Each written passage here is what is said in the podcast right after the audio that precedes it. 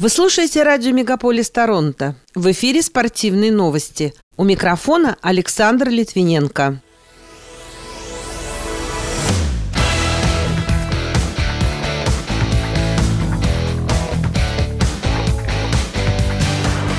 Российские теннисистки вышли в финал Кубка Билли Джин Кинг. Российские фигуристки забрали почти весь пьедестал почета в Турине.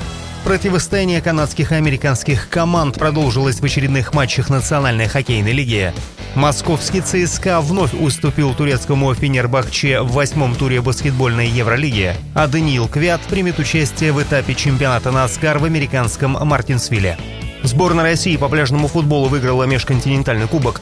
Эти и другие спортивные события Канады и России в этом выпуске на радио Мегаполис Торонто. В студии для вас работаю я, Александр Литвиненко. Здравствуйте.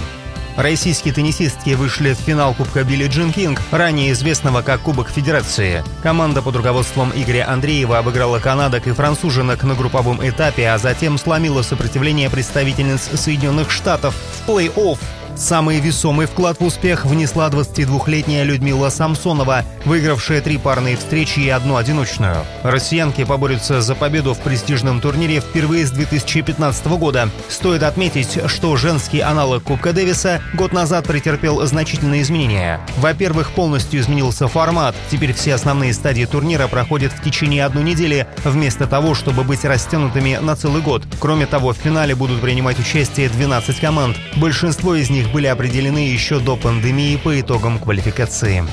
Российский теннисист Дмитрий Медведев уступил Новаку Джоковичу в финале турнира серии «Мастерс» в Париже. Встреча длилась 2 часа 16 минут и завершилась в трех сетах со счетом 3-6, 6-4, 6-3 в пользу серба. При этом он сделал 6 эйсов, реализовал 5 брейкпоинтов и допустил две двойные ошибки. У Медведева 7 эйсов, 3 брейкпоинта и 2 двойных ошибки. В рейтинге Ассоциации теннисистов-профессионалов оба спортсмена пока на прежних местах. Джокович – лидер, а россиянин на второй позиции позиции. Российские фигуристки забрали золото и серебро из Турина. Как пишет газета «Известия», Анна Щербакова и Майя Хромых названы королевами итальянского льда. Бельгийка Луна Хендрикс в итоге стала третьей на пьедестале почета. При этом ранее она лидировала после короткой программы, но россиянки оторвались в произвольной, добившись абсолютного превосходства. Напомню, изначально состязания должны были состояться в китайском Чунсине, однако еще в августе этого года их решено было перенести из-за самых серьезных коронавирусных ограничений. Таким образом, в календаре появился новый этап под названием Гран-премио де Италия.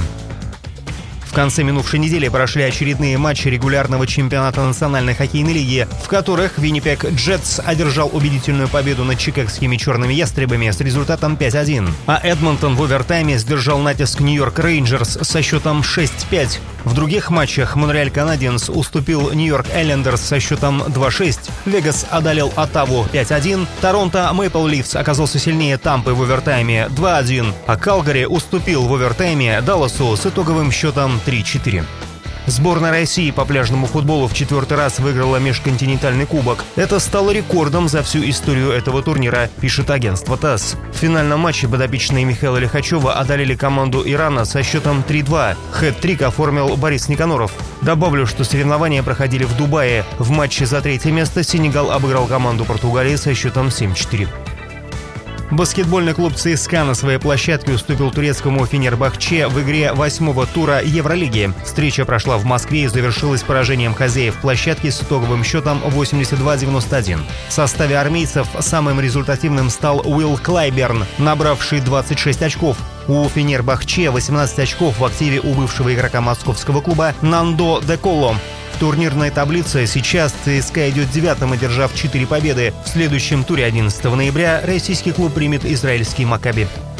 Российский гонщик, резервный пилот французской команды «Альпин» Даниил Квят примет участие в этапе чемпионата «Наскар» в Мартинсвилле. Как рассказал руководитель команды «Формула-1» Хаас Гюнтер Штайнер, Квят хочет рассмотреть новые варианты продолжения своей карьеры. Напомню, лучшим его результатом стало второе место на Гран-при в Венгрии в 2015 году. Тогда он выступал за Red Bull в паре с австралийцем Даниэлем Рикардо. В том же сезоне Даниил занял лучшее для себя место, став седьмым в личном зачете.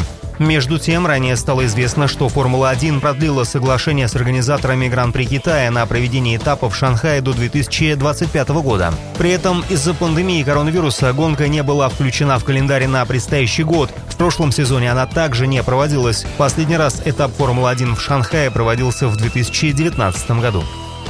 Россиянин Марк Петровский победил в финале весовой категории свыше 92 килограммов на чемпионате мира по боксу в Сербии. В решающем поединке он, по мнению судей, оказался сильнее армянина Давида Чалаяна. Бронзовые награды завоевали азербайджанец Мухаммад Абдулаев и Найджел Пол из Тринидад и Табаго.